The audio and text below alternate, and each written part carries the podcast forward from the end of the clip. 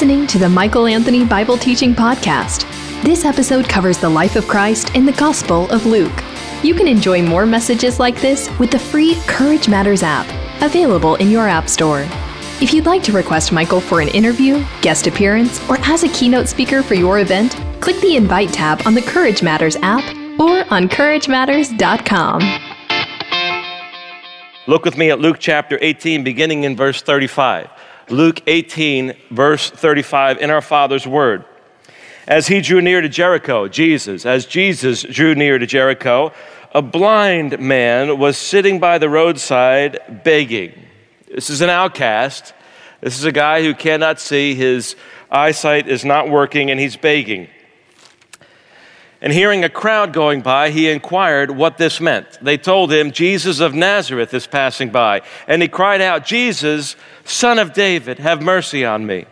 And those who were in front rebuked him, telling him to be silent. But he cried out all the more, Son of David, have mercy on me. And Jesus stopped and commanded him to be brought to him. And when he came near, he asked him, what do you want me to do for you? He said, Lord, let me recover my sight. And Jesus said to him, Recover your sight. Your faith has made you well. And immediately he recovered his sight and followed him, hmm. glorifying God.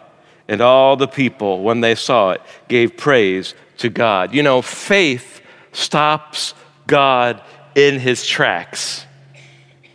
Faith stops God in his tracks Faith moves you forward, and faith moves the agenda of God forward as well.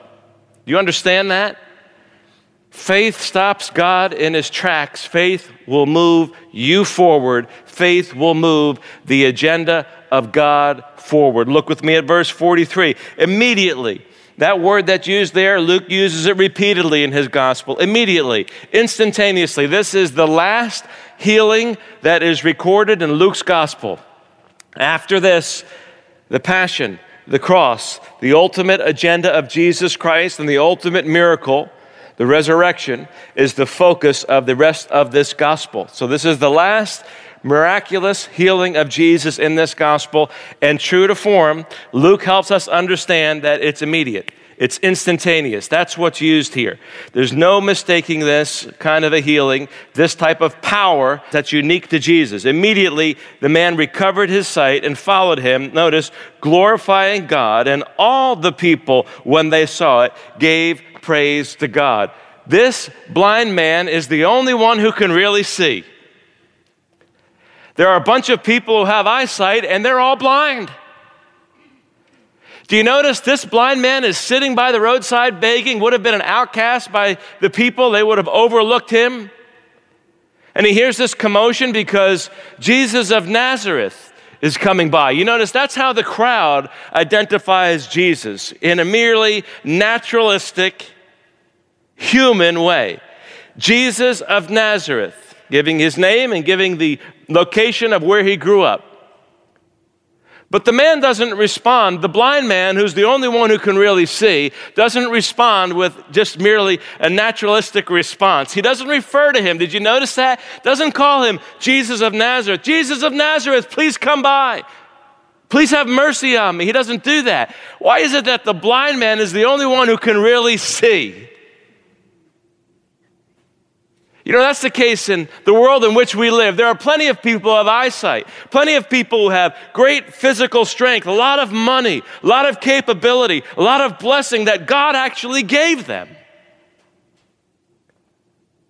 And yet they're the weakest people around, totally inept, totally incapable of seeing when God is moving. It is the blind man who sees clearly. And it's the people with excellent, perfect eyesight who can't see a doggone thing. All they see is Jesus of Nazareth.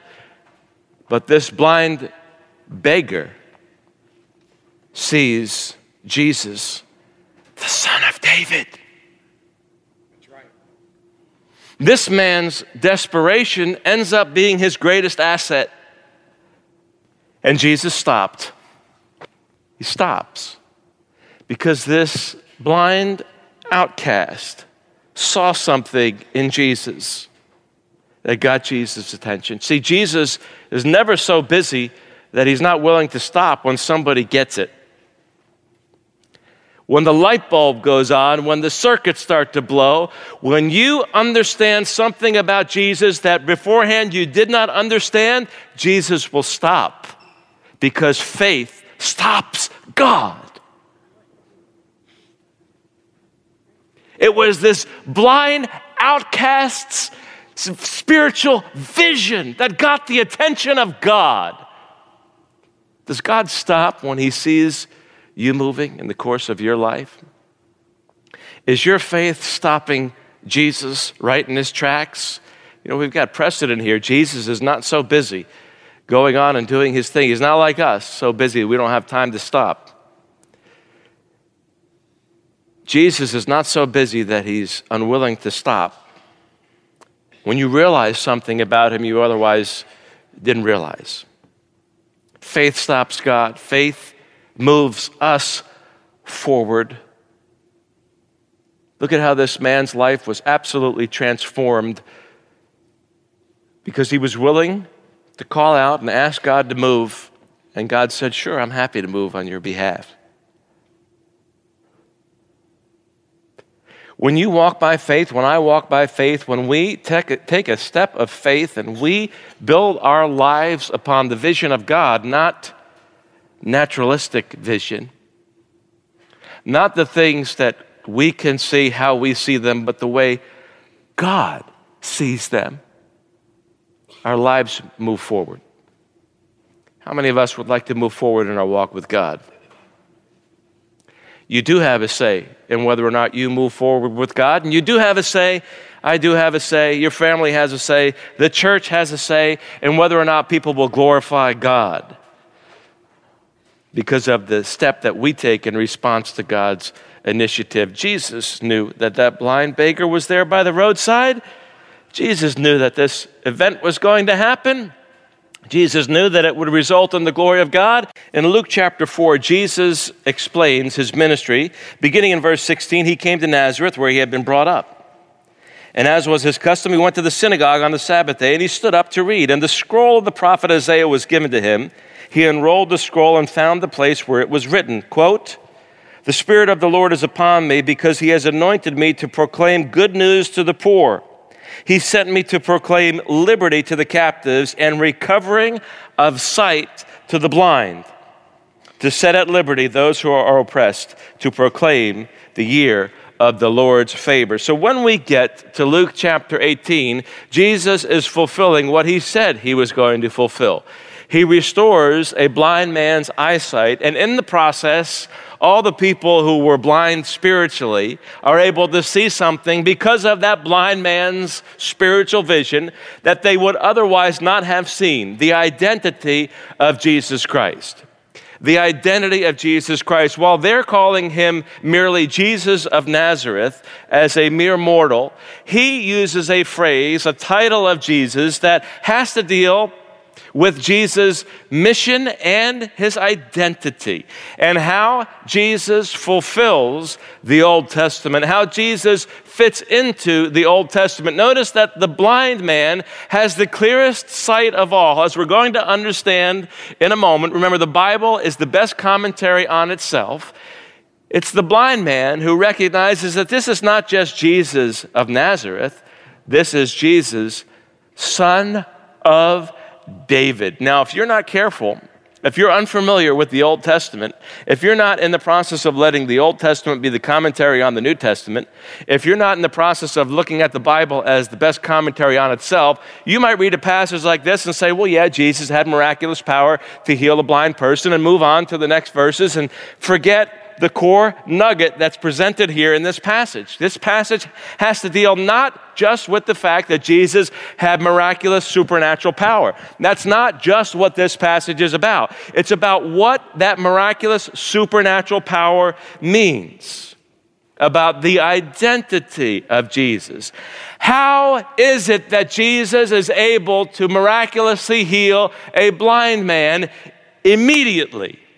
Instantaneously in a way that was by no means common in the day and by no means common ever since.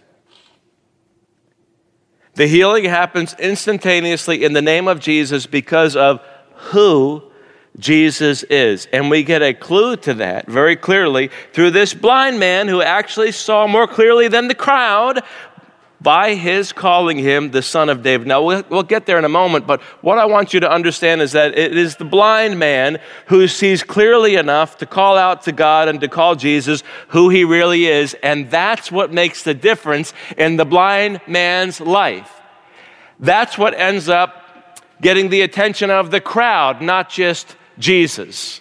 The crowd ends up glorifying God because of the faith of the blind man who could see the calling out of the blind man to Jesus, stopping God in his tracks, his life moves forward, the whole crowd moves forward, and so does the agenda of God. If God's agenda is going to move forward in your life and in your family, and in the family of God, in the church, it's going to happen in direct proportion to our building our lives on the identity of Jesus Christ.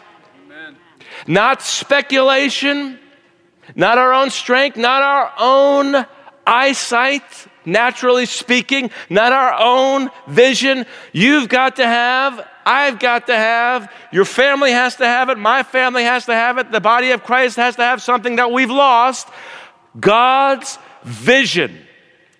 And that vision is wrapped up in the person of Jesus Christ, his identity. We're going to get there in a moment as we look at the Old Testament and the significance of this phrase that the blind man uses, who could see very clearly, Son of David. But you know, most of the lessons that I have learned in my life, I've learned through failure. And I don't mind sharing a failure or two of mine from time to time. Because maybe in my sharing my own failure, you might see that there's hope for you. And there's hope for the agenda of God to be advanced in your life in spite of you. Because I know that's how God works in my life. He doesn't work because of me, He works in spite of me. When I was a freshman at Rutgers University. I lived in the Tinsley dormitory. You've heard me talk about that, but I haven't talked to you yet about what happened to me in my sophomore year when I lived in the Ford dormitory. I shared a suite with two bedrooms and three other roommates. We had bunk beds. And I was in the lower bunk bed of one of those bedrooms in that suite. And I was dating a gal, or at least beginning to date a gal, and I did what you should do if you're in the process of dating or thinking about dating or thinking about getting married. Once you get married, it's over. But I didn't take dating as just, you know, I just wanted to date and just take up somebody else's time and take up my time. I took dating as the idea of a courtship, that if I was going to date somebody, it would have as its purpose the idea of ultimately wanting to marry that person if that person was somebody whom God would want me with. And I remember being next to my bed in the Ford dormitory in my sophomore year on my knees, kneeling against that bed and asking God for wisdom and insight about this person who I had just begun to date. And I was waiting on God, asking Him for wisdom, beginning to seek Him about wisdom, and there was a knock at the door, not my bedroom door, but the door to our suite in the dormitory. And I got up from my bedside in the middle of that prayer. You should never allow something to interrupt your prayer life. And I went over to the door and I opened up the door, and there she was, the gal that I was praying about. You know, I never finished that prayer. I got interrupted in seeking God for wisdom and insight. And I began to believe God that she was the one. You know, you can watch Christian television, it's not so much Christian when it comes to this. You can go to websites, Christian websites. It's not so very Christian when it comes to this. You can listen to supposedly Christian podcasts that aren't really Christian when it comes to this. And you can hear a whole lot about believing God and trusting God and claiming it, naming it and claiming it. And I named it and claimed it so many times that that was the one for me. And I was believing God and trusting God for something and someone that He never promised to give me. And I lost, humanly speaking, years of my life. Years of my life. Because I based the next steps that I took on a promise based on me putting words in God's mouth. Have you ever done that? Put words in God's mouth? Believed Him for something that He never told you He was going to do? Insisted that God give you what you know He needs to give you. After all, He's obligated. I'm asking in Jesus' name, and therefore, whatever I ask in Jesus' name, I might have. I am so thankful, and you should be too. That part of the whole point in asking God for anything is to let Him give the answer. That when God says no to one thing, He says yes to something else. And that God's no is actually a big yes I lost entire years of my life, naturally speaking, humanly speaking, because I put words in God's mouth. I insisted that He give me what I want, what I was believing Him for when it was completely subjective. God did not tell me that I had a right to believe Him for what I was asking Him to give me. So you've got to be careful that in your believing God and you're having faith, this is the kicker. If your faith is going to stop God in his tracks and move you forward and result in God's agenda moving forward, you've got to make sure that you have faith in the promise of God, not your own promise that you're insisting God give you. That's why I share that heartbreaking, devastating circumstance in my own life because I know that there are others whether you're listening by podcast or radio or whether you're listening right now. You've believed God for something, you're, you're exercising faith, but it's not biblical faith. You have eyesight, but you're blind, as I was, to what God wanted to do. I'm so thankful that God's yes came to me years later in the person I eventually married. So you've got to be careful. I've got to be careful that your faith my faith is based on a clear, objective promise of God. Your vision and every step that you take in your life has to be on a biblical promise of God. That's what this quote unquote blind man was doing. He's the guy that had the vision of God. While the other people who had the vision that God had given them, naturally speaking, could not see. They couldn't see. They had their own understanding of Jesus of Nazareth, their own understanding of what the kingdom of God would look like, their own understanding of what God should do. Want to shut up and go back to begging. You're blind. You're an outcast. You have nothing to do with the kingdom agenda of God. And Jesus' behavior actually helps us understand that the outcast and the poor, when you are in a situation of desperateness, your desperation is the greatest opportunity for God to move. God doesn't do end runs around people who have need. He uses those needs to advance his agenda and to advance you, to advance you to move you forward when you have biblical faith. When you have biblical faith, you will have biblical vision. When you have biblical vision, you will take biblical steps in the right direction. You won't waste time. You won't get spanked the way you otherwise would. You won't learn the hard way. This man calls Jesus of Nazareth, whom he was. That's what he was, in part. But this blind man sees what they other people couldn't see when he calls him the son of David. Turn with me to 2 Samuel chapter 7. In 2 Samuel chapter 7, I want you to understand a thing or two about this title that this blind man who had the best eyesight of anybody around uses in reference to Jesus. And you will understand through this instance alone how the Bible is the best commentary on itself. And the next time you see the phrase, the title, Son of David, you won't just gloss over it. You will maybe understand the Old Testament significance of this, which is still relevant today.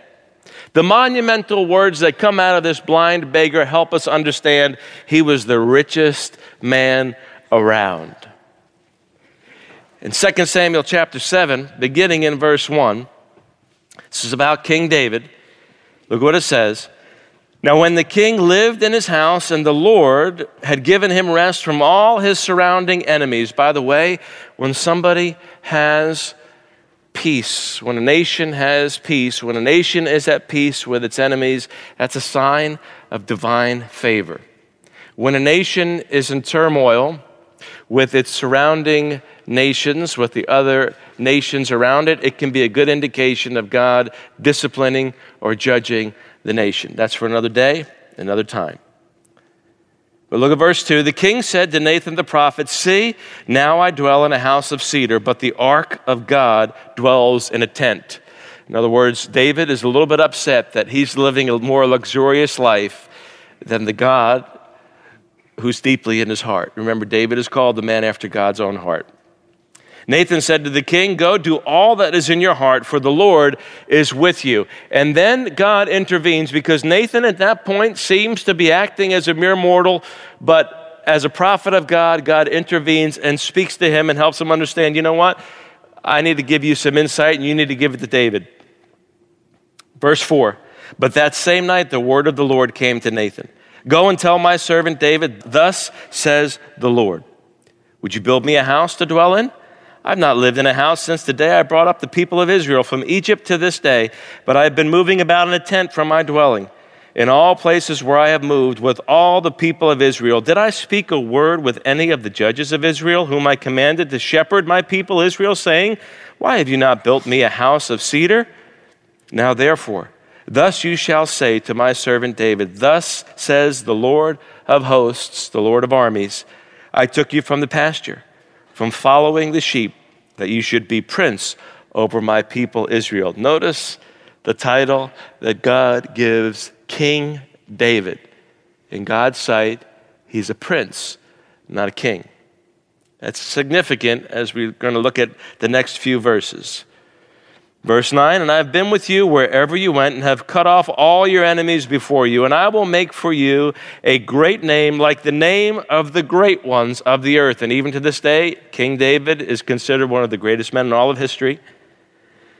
And I will appoint a place for my people Israel and will plant them so that they may dwell in their own place and be disturbed no more. And violent men shall afflict them no more as formerly from the time that I appoint judges over my people Israel, and I will give you rest from all your enemies. Moreover, the Lord declares to you that the Lord will make you a house. Now hold on to your seat here, the house. When your days are fulfilled, in other words, when you die and you lie down with your fathers, I will raise up your offspring after you, or your seed, who shall come from your body, and I will establish his kingdom. He shall build a house for my name, and I will establish the throne of his kingdom forever. We have a house, a throne, and a kingdom.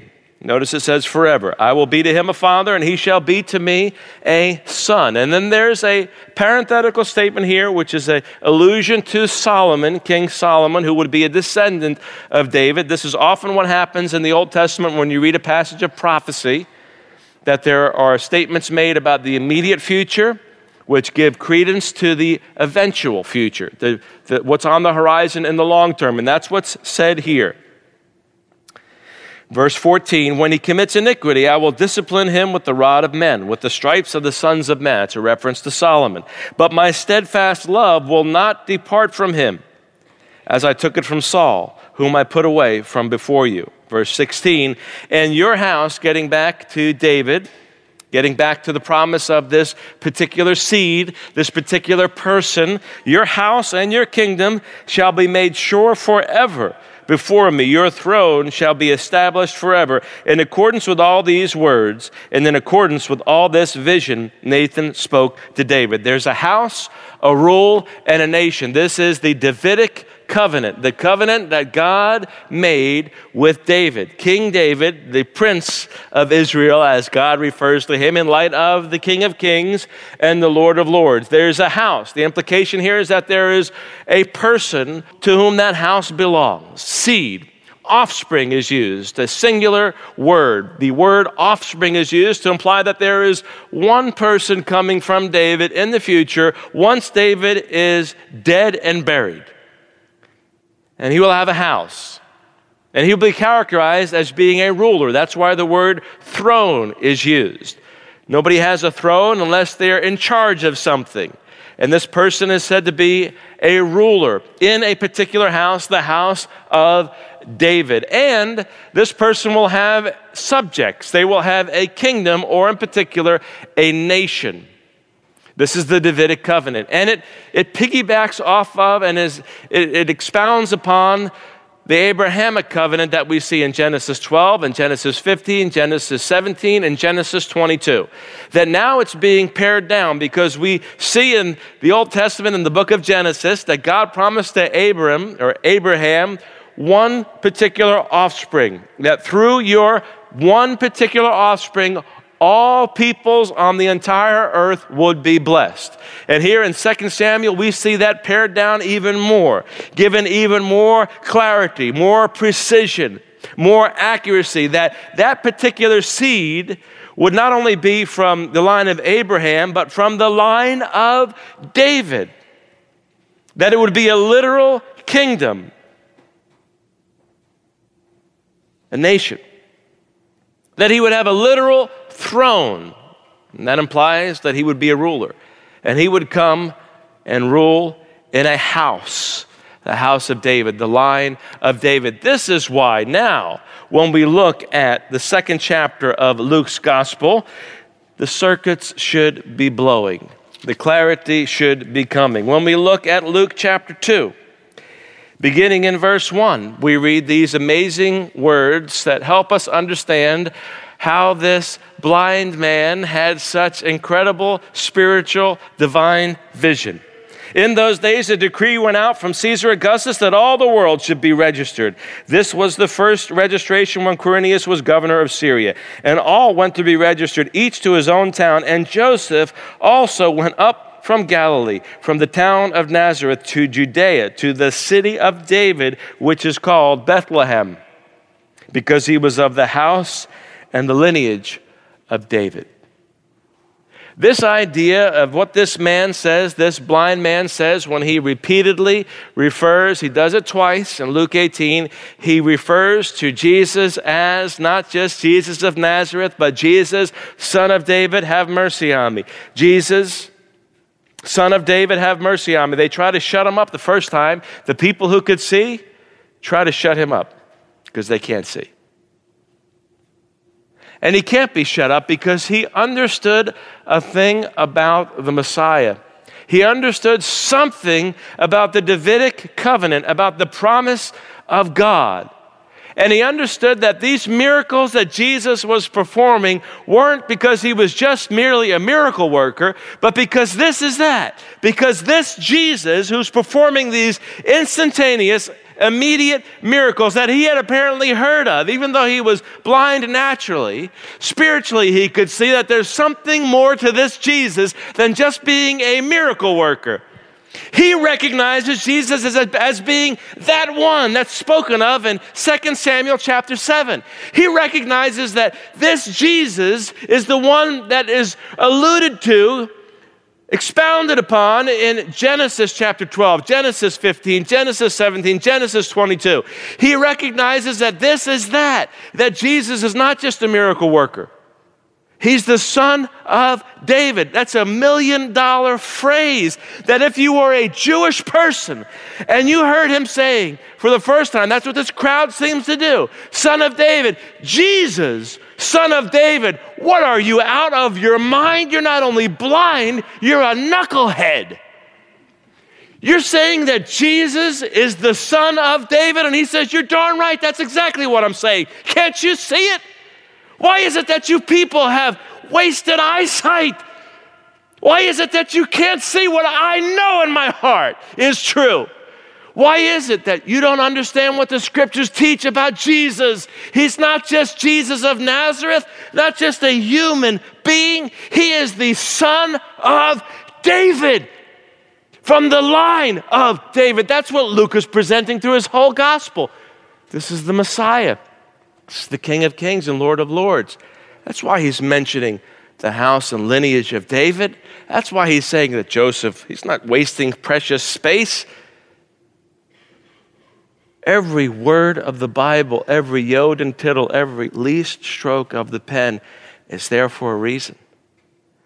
And when we get to the Greek New Testament, it's the same way. Every word, every letter is God breathed, inspired by God. Luke is not wasting space. He's trying to help you and me have faith, the faith of a blind beggar. Your desperation can be God's biggest opportunity to move in your life. To stop God in his tracks and to move the agenda of God forward. Would you stop thinking that God can't use you because you're hindered and hampered and limited? What if that blind beggar thought, well, I'm just a blind beggar and I'm an outcast? What if he thought of himself?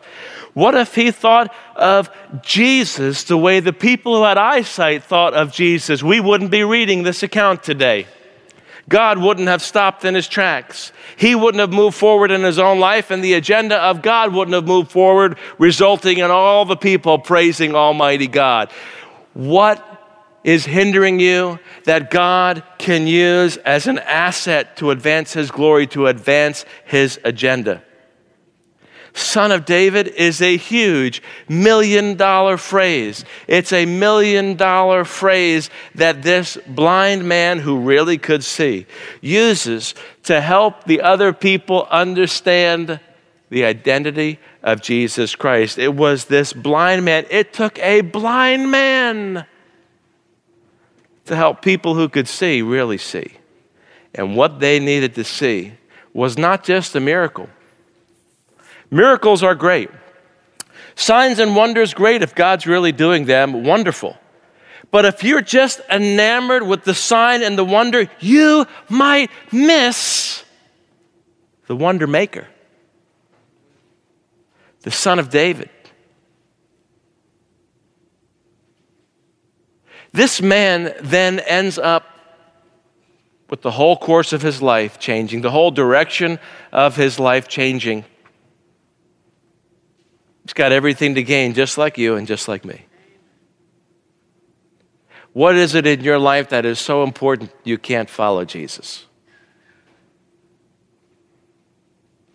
What is it in your life that is so important you just can't give it up to follow the Son of David? Do we really see who Jesus is and what that means, what the ramifications are, that you can trust Jesus? If you really see who he is, if you really understand him as Son of David, then live like it. Amen? Amen? You can build your entire life on the reputation of Jesus, the promise of God. The blind man did it, and so can you. Do you recognize that Jesus is the Son of David, the promised one from the Old Testament? He's the promised one in the New Testament. He's the one upon whom every word of Scripture is written about him. Every word of Scripture is written about Jesus, from the first word in Genesis to the last word in Revelation. All of the Scriptures point to him. Luke 24, on the road to Emmaus, Jesus opened up their eyes and helped them understand that everything in Moses and the prophets, everything in the Scriptures was written about him. You might be in a situation in your life, in your family, in the workplace, in the church. How about this? In the nation. Well, we've heard about Jesus. We may have even given our lives to Jesus. We might even have faith in Jesus in terms of salvation. But when we have saving faith in the person of Jesus, when we know who he really is, we can trust him with every single area of our lives every area of our lives.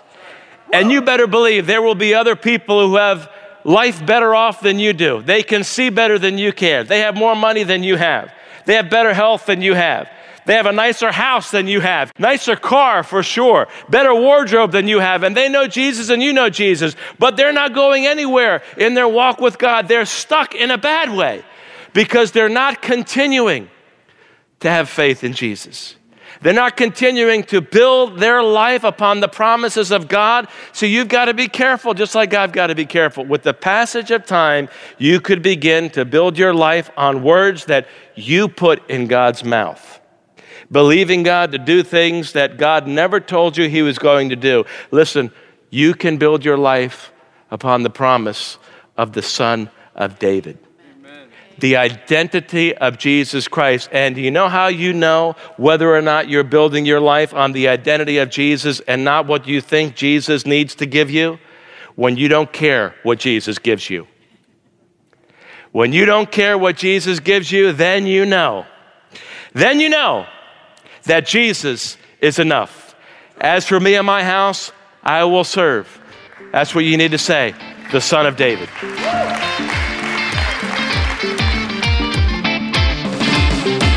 You've been listening to the Michael Anthony Bible Teaching Podcast. If you enjoyed this message, you'll love Michael Anthony's Courage Matters podcast, where he focuses on leadership, relationships, and world events. To learn more, visit CourageMatters.com or download the free Courage Matters app. Interested in requesting Michael for an interview, guest appearance, or as a keynote speaker for your event? Click the Invite tab on the Courage Matters app or on CourageMatters.com. In the meantime, keep looking up. There's no place else worth looking.